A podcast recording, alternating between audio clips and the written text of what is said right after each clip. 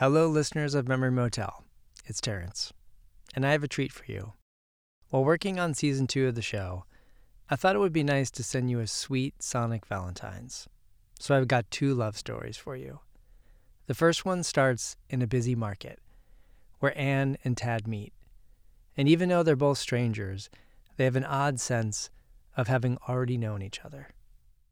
Well, I was at Reading Terminal Market in Philly with my friend Jan, and we were sitting having lunch, and I look up across the the long space, and there was this man sitting there at the sushi bar, just staring at me with a big smile. And I said, "Jan, that guy's staring at me. He's smi- look at his smile." I had been a cook for a long time, and my father was like, "Let's go to Reading Terminal Market." And so we went down to Reading Terminal Market, and I mean, picture Reading Terminal Market sort of bursting into bloom. We're kind of wandering around, and and I look over, and there's somebody looking at me, and I just started smiling. And it was very strange because you know I don't you don't like typically just start smiling at someone that you see. I mean, and it was a very strange moment. Um, and and I thought, yikes. You know, I just kind of registered in my mind, and we kept eating, and then he still was looking at me, and we decided to get up, and we were walking around, looking at all the different things that are there. So I started wandering around with my father. And I said, Jan, I'm, I'm going to go find that guy. And it was as if I was being led to do it. I went through the whole terminal and found him at the uh, grocery line. And in general, I had been pretty shy in terms of just going up to complete strangers. But for some reason, I felt like compelled. And finally, she came up to me and, and said hello. And, and I said, Excuse me, excuse me, uh, I couldn't help but notice you from across the room. You have the most beautiful smile. And um, I was very happy that she did that. And he said, I noticed you too.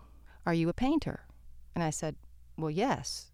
I just had some intuitions about her, and I thought, and I asked her that question. Um, I went to school for painting, have a BFA in painting, and I was looking at my pants and wondering if I had paint on me, and you know. But he said, "Well, so am I." I felt, I felt like this was somebody that I had known all my life. I remember the most intense feeling looking in his eyes and feeling like I knew him forever. And I uh, actually had the presence of mind to ask her for her phone number, which I had I don't think I'd ever done before in my life. And it was just like there was something that was supposed to happen. Is that light always on? I had murdered somebody and I didn't know who. Can you trust that, you know?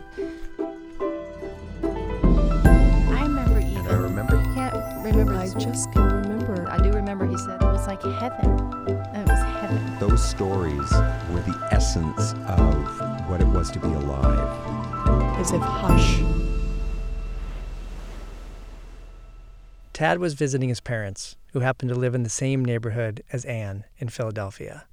He only planned to stay for a few days, but he wanted to see Anne before he left. I told him well, I couldn't really get together with him um, for a whole week. And, and I, I do remember he said this. He said, Well, I've waited for you my whole life. I can wait a week. And I was like, What is going on here? It was just too, you know, like out of the storybook. Our first date was in uh, Manayunk. We, we had sushi and we walked to the Wissahickon Creek along Main Street. And then and then we had a pretty intense relationship for six months. It was like finding, I don't know, like the missing piece. It, it was a very special and happy time. Anne and Tad started a long distance relationship between Philadelphia and Vermont. And we saw one another when we could over the next few months. When I did go to Vermont, you know, we we were just so compatible in terms of what we love to do. So we would make these wonderful meals together. He might not admit it, but he's a good dancer, and we would dance in the kitchen, and we would go out and we would paint together out outdoors. And um, I was I was learning to play the guitar and sing, and he had a little mandolin. I really never had anything like I had with her. There, there was never a someone in my life that was sort of at that level, and yet we couldn't be in the same place. It was not going to be possible for her to move to Vermont. That wasn't something that was in the equation. But, but I did, I did consider uh, going back to Philadelphia. But Philadelphia represented some things that were really important for me to, to be apart from. And the reason it wasn't an option was because his parents lived in Philadelphia, and he that's a source of a lot of pain for him. I had sort of been raised to be a cog. I had a mother who was sort of ambitious educationally, so I went to Andover, Yale. Um, but by the time I got to Yale, I was like, you know, this ticket is not to my destination. So Vermont was sort of the final iteration of that because that was where things really began to fall into place for me in a lot of ways.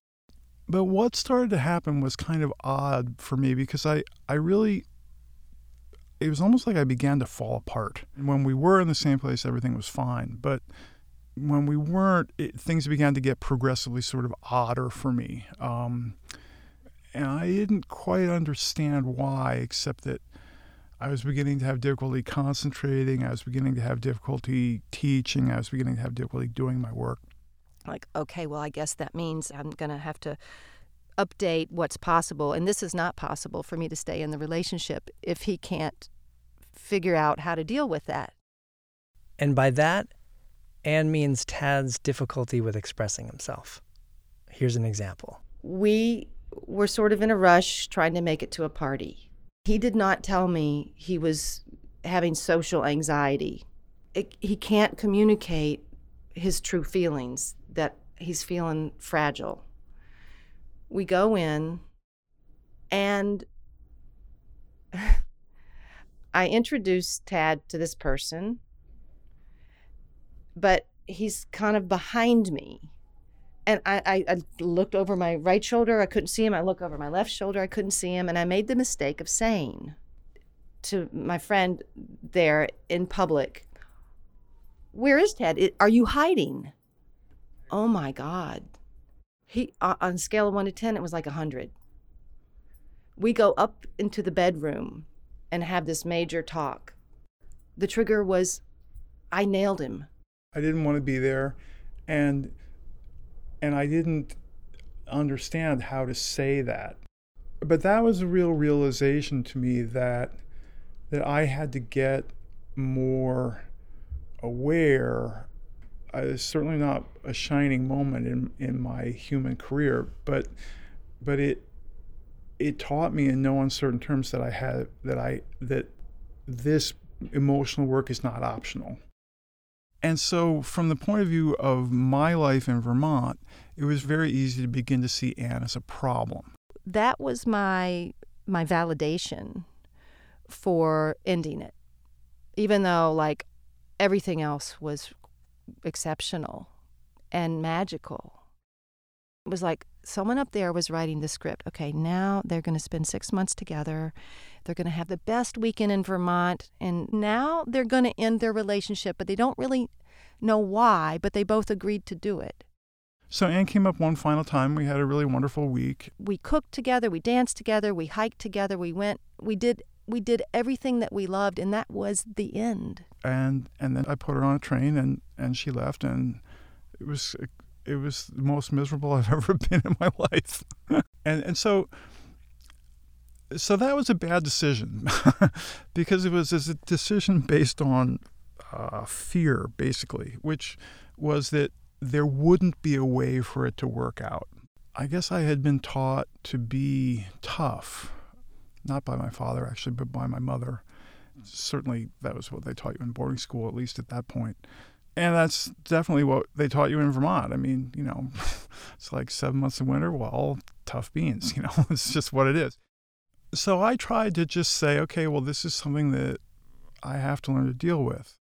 I said to myself, well, if that's what happened, then it wasn't meant to be. So that kind of resignation that well, I, I guess I was just allotted that six months, you know, and I experienced that, and that that was all I was supposed to be given. So I never knew his heart was breaking. The only thing that was possible to do was to take Anne and put her in this box. You know, I took the whole memory and I stuck it in a box. When I told my friends what it was like to be with Tad after we separated, I would say we connected on every level. And I know that it's possible to connect with another person in this way because it happened with Tad. The intensity of it, you know, lasted through the whole time we were apart. I mean, in terms of my memory of it. That decision sort of haunted me in its own way for the next 16 years. Even though Anne and Tad had gone their separate ways, over the years, Anne would revisit the place they met, and she'd keep tabs on him through the internet. I had a job where I went from Mount Airy to Center City every Wednesday, and I would go to Reading Terminal. That would be that would be where I would go for lunch after I taught.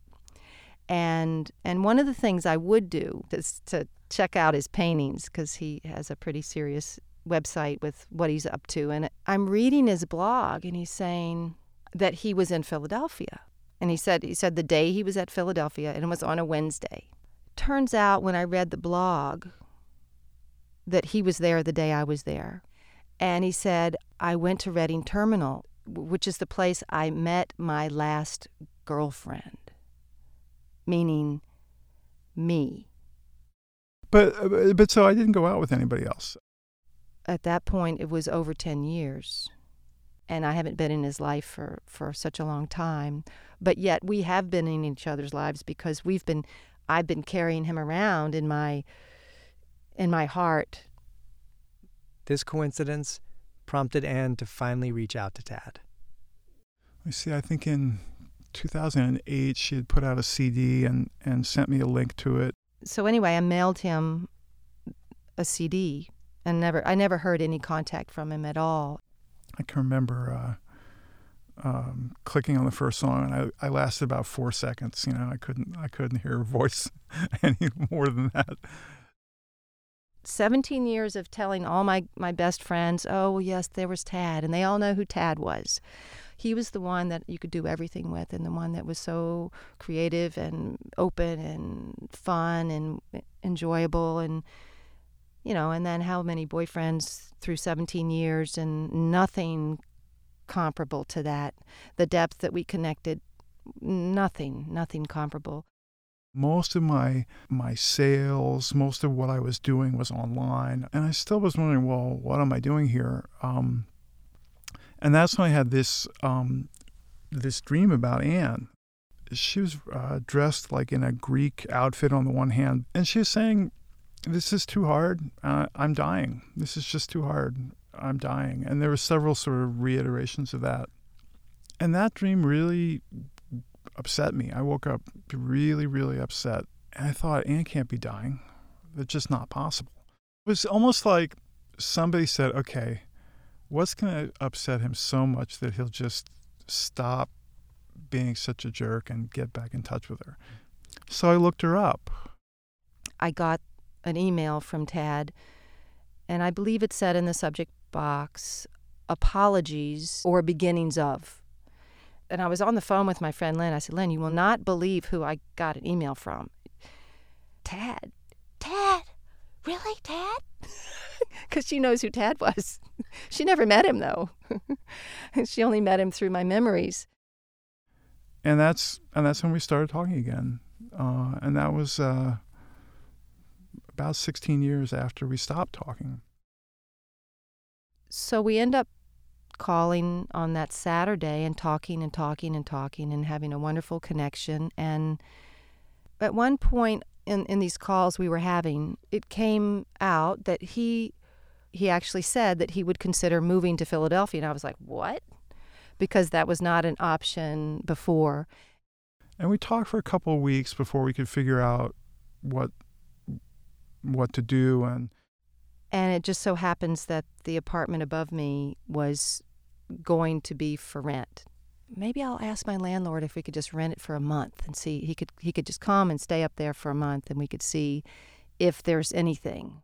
And it turned out that the apartment above her was going to be vacant, and so we arranged for me to rent that for a month. And I was able to negotiate 2 months My friends were saying, well, how do you know he doesn't weigh 300 pounds? And, you know, after 17 years, and, you know, they're like, like, you know, what do you mean? You're just going to meet him and he's going to live in your the upstairs apartment for two months? You know, it's like, well, yeah. so you hadn't physically seen each other. No, no, no. Um, and so I, I got back and and it really did feel oddly like coming home. The, the neighborhood was almost exactly the same. The trees just get bigger, but everything else is the same. We were both there again the way we had been. When we first got together, oh my God, all my friends, oh my God, this could be a movie. You should write this down. Are you taking notes? I'm like, oh my God. it's like we were stars or something, you know. I guess the thing that I'm really grateful for is that I had a second chance. So it's it's like we we get a second chance to to connect in even a deeper way. Life gave me a second chance with this, which was, um, you know, the only thing I regretted was that I hadn't, that I had been too frightened, that I hadn't seen that there wasn't that much to be afraid of.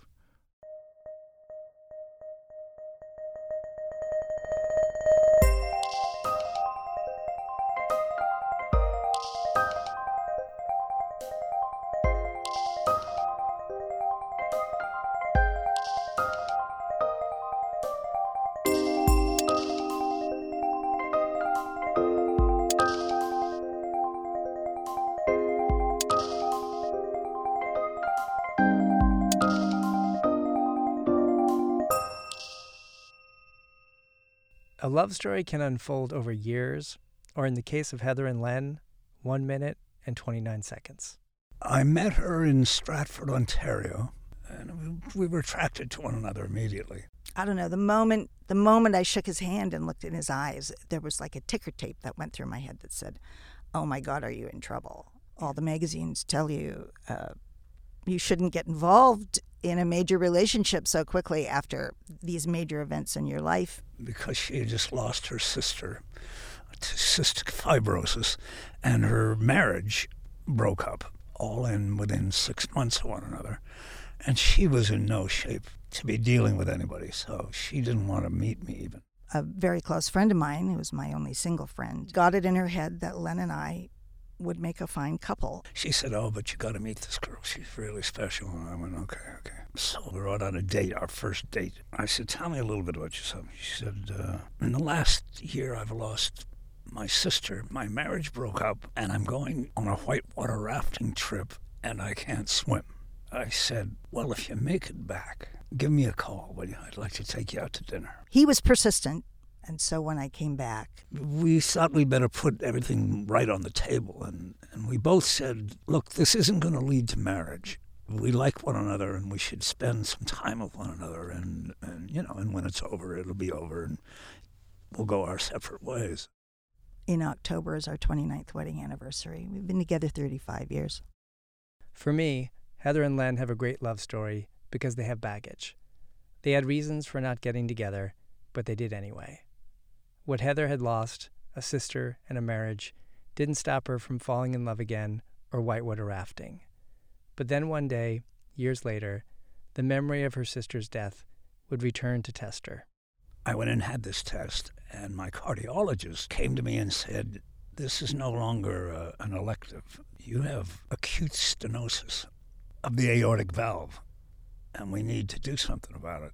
He said, I'm going to talk to the surgeons. And he said, I will call you on Monday. And I said, Oh, okay.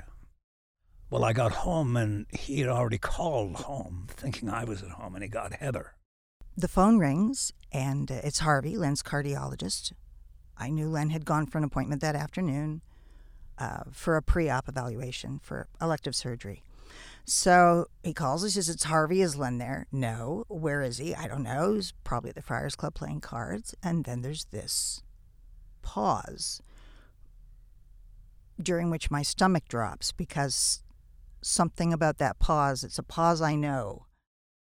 There's been a lot of loss in my life, and uh, I, growing up, I was shaped uh, a lot by the fact that we were always really living on the brink of impending death. And he says, Well, um, when will he be home? And I said, Well, not till later. He says, Well, then I'll guess I'll have to tell you. Tell me what? Well, we found something during the test today, and um, well, Len has critical aortic stenosis. And I'm thinking, what the fuck is that? And I'm grabbing the nearest piece of paper at the back of an envelope and I'm writing down critical aortic stenosis so I can Google it later. And uh, so I said, well, so what, what does that mean? And um, Harvey begins to explain um, about the aortic valve and that Len needs surgery, and the sooner the better. And then he starts going on and rattling off dates and places and things that have to be done in the cath lab. And I say, wait, hold on, Harvey, wait a minute. Slow down. Give, just give me a minute with this. He said, okay, I'll, I'll, I'll give you a minute. And then he just waited with me in the silence. He allowed for the terror that I suddenly felt to enter as it had to.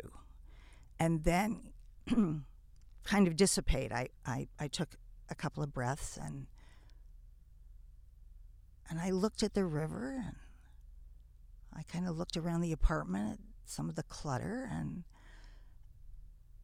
it wasn't registering and yet it was actually sort of burning itself on my brain even now I can see the image of the, the color of the river. Um, and then I said okay Harvey go ahead tell me. To deal with the news Heather's mind raced to the future. Len was scheduled to perform at Carnegie Hall in a few weeks, and she started to imagine what might happen. I'm writing the story of uh, my husband's going to have this surgery, and maybe he'll die, and then there'll be no Carnegie Hall, and uh, instead I'll be organizing a memorial, maybe at Carnegie Hall. Uh, oh gosh, now. Um, okay, I'll have to get a David Meister dress. I mean, it's stupid kind of thinking, but this is the practicalities. But no, no, no, no, no. There's a different story, and that story is no, we're going to have this surgery. It's going to be a brilliant success. He's going to sing at Carnegie Hall in four weeks, and he's going to stop the show. So I arrived home six hours, five hours after I'd been to the doctor, and I walk in the door, and she's there trying not to be upset. And I go, What's wrong? And she said, well, Harvey Hecht, my cardiologist, called me today, so I know what's going on. And I said, What? What's going on? And she said, Well, you've got acute stenosis of the aortic valve. You've got to have it operated on. And you're going into the hospital on Tuesday. And I went, How about that? Len came home that night and I made dinner, and he behaved as if nothing much was going on. Uh, I had remembered that um, when my sister was dying, and I was um, very distraught, uh, a doctor gave me a great piece of advice, and he said, just take your cue from her, and she'll tell you when it's time to get upset. So I took my cue from Len all weekend, and he's a very self contained, calm person, uh, very keeps everything very close to the chest. So as long as he remained contained, I also remained contained. So we had a very kind of normal weekend, even though inside I was really churning. I like to know everything I can, sort of being con- in some sense of control of what's going on in these situations. And of course, I Googled the operation seen videos of a similar operation and imagining this, you know, I mean, they're here, they're going to saw my husband's chest open. They're, they're going to clamp it open. They're going to put him on bypass. It means they're going to stop his heart.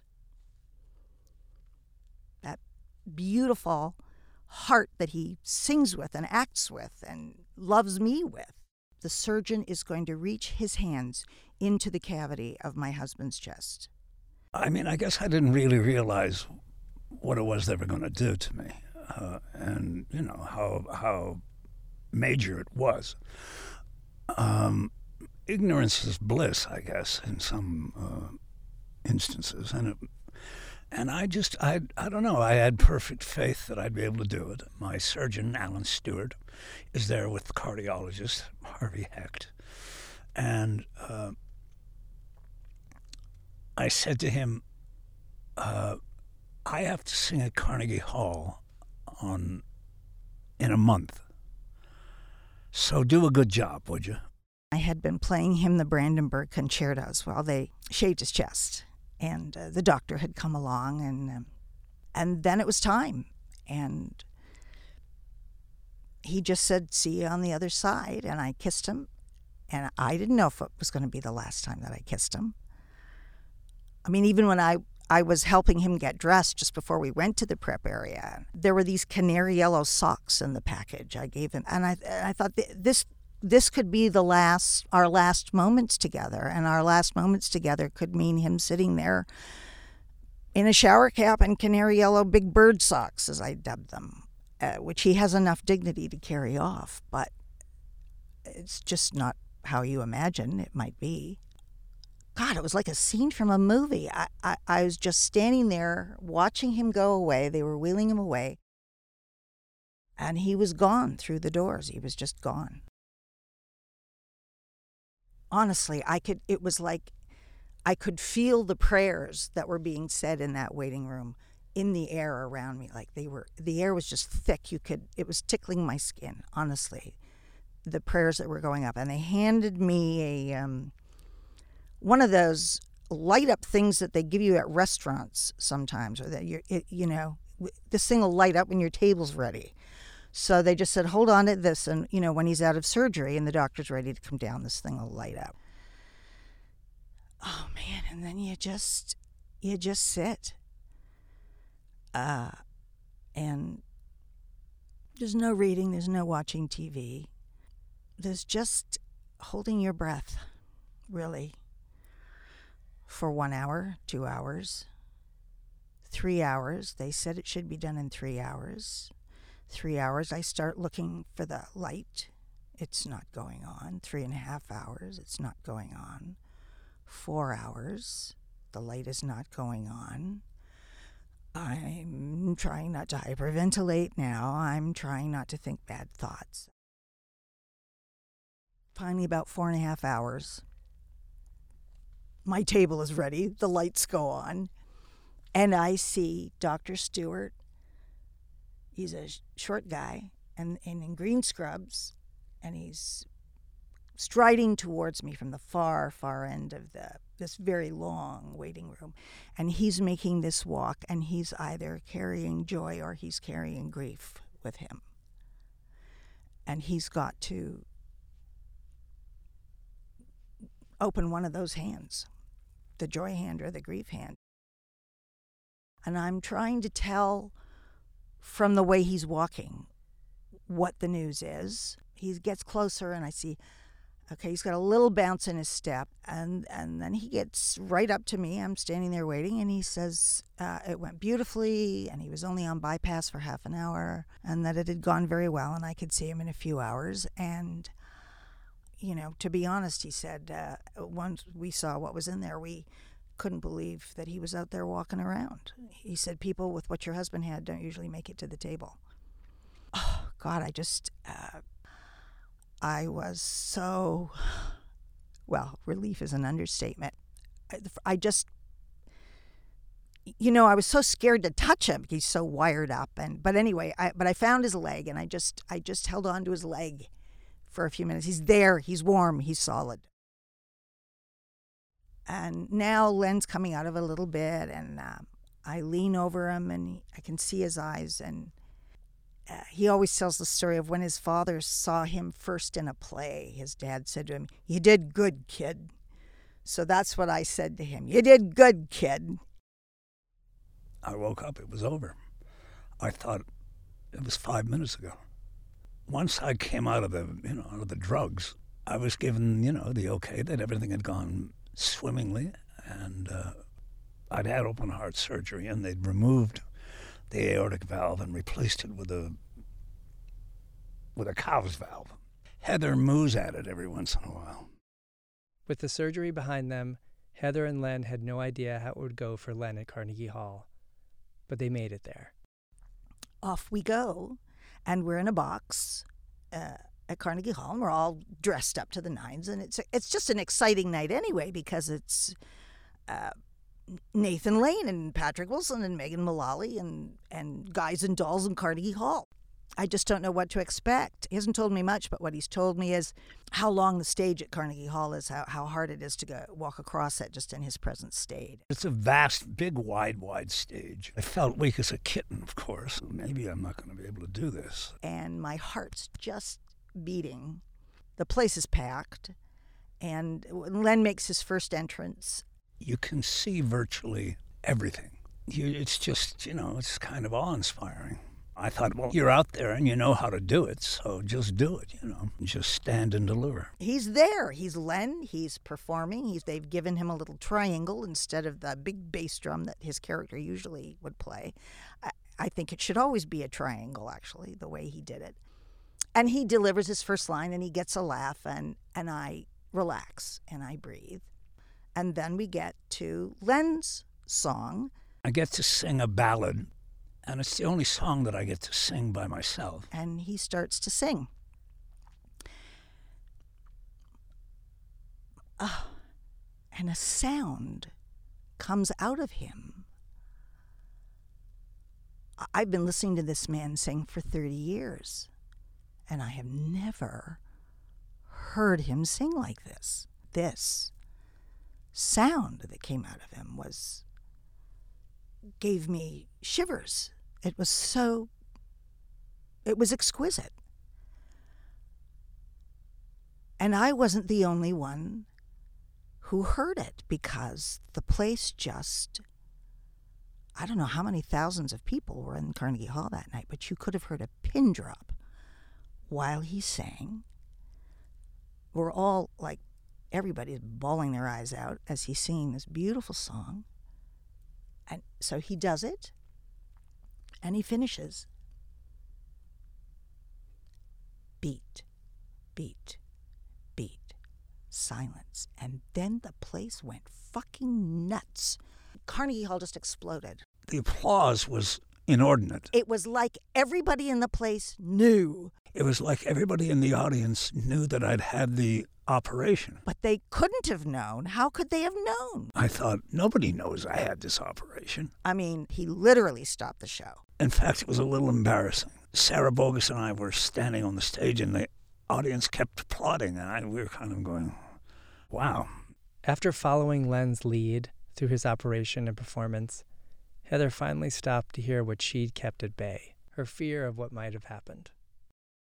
About three days after we got home from the hospital, we're sitting there on the couch. I'm starting to let down a little bit. And as I let down, I spontaneously cry. I have not wept in front of him since the doctor called to say he has critical aortic stenosis. I have been Miss Cheerleader, Miss I've got it together. I'm going to speak to the doctors. I'm going to make it all happen. So now I'm going to let down a little bit and I just start to spontaneously cry. So he's looking at me and he goes, What the fuck is your problem? This is so typical. What the fuck is my problem? I, I don't have a problem. I'm just, we've been through a big thing here and I'm letting down a little bit. Well, what'd you think I was going to die or something? Len, there was always that possibility. I mean, and then I explained to him, here's what they did to you. Do you know what they did to you?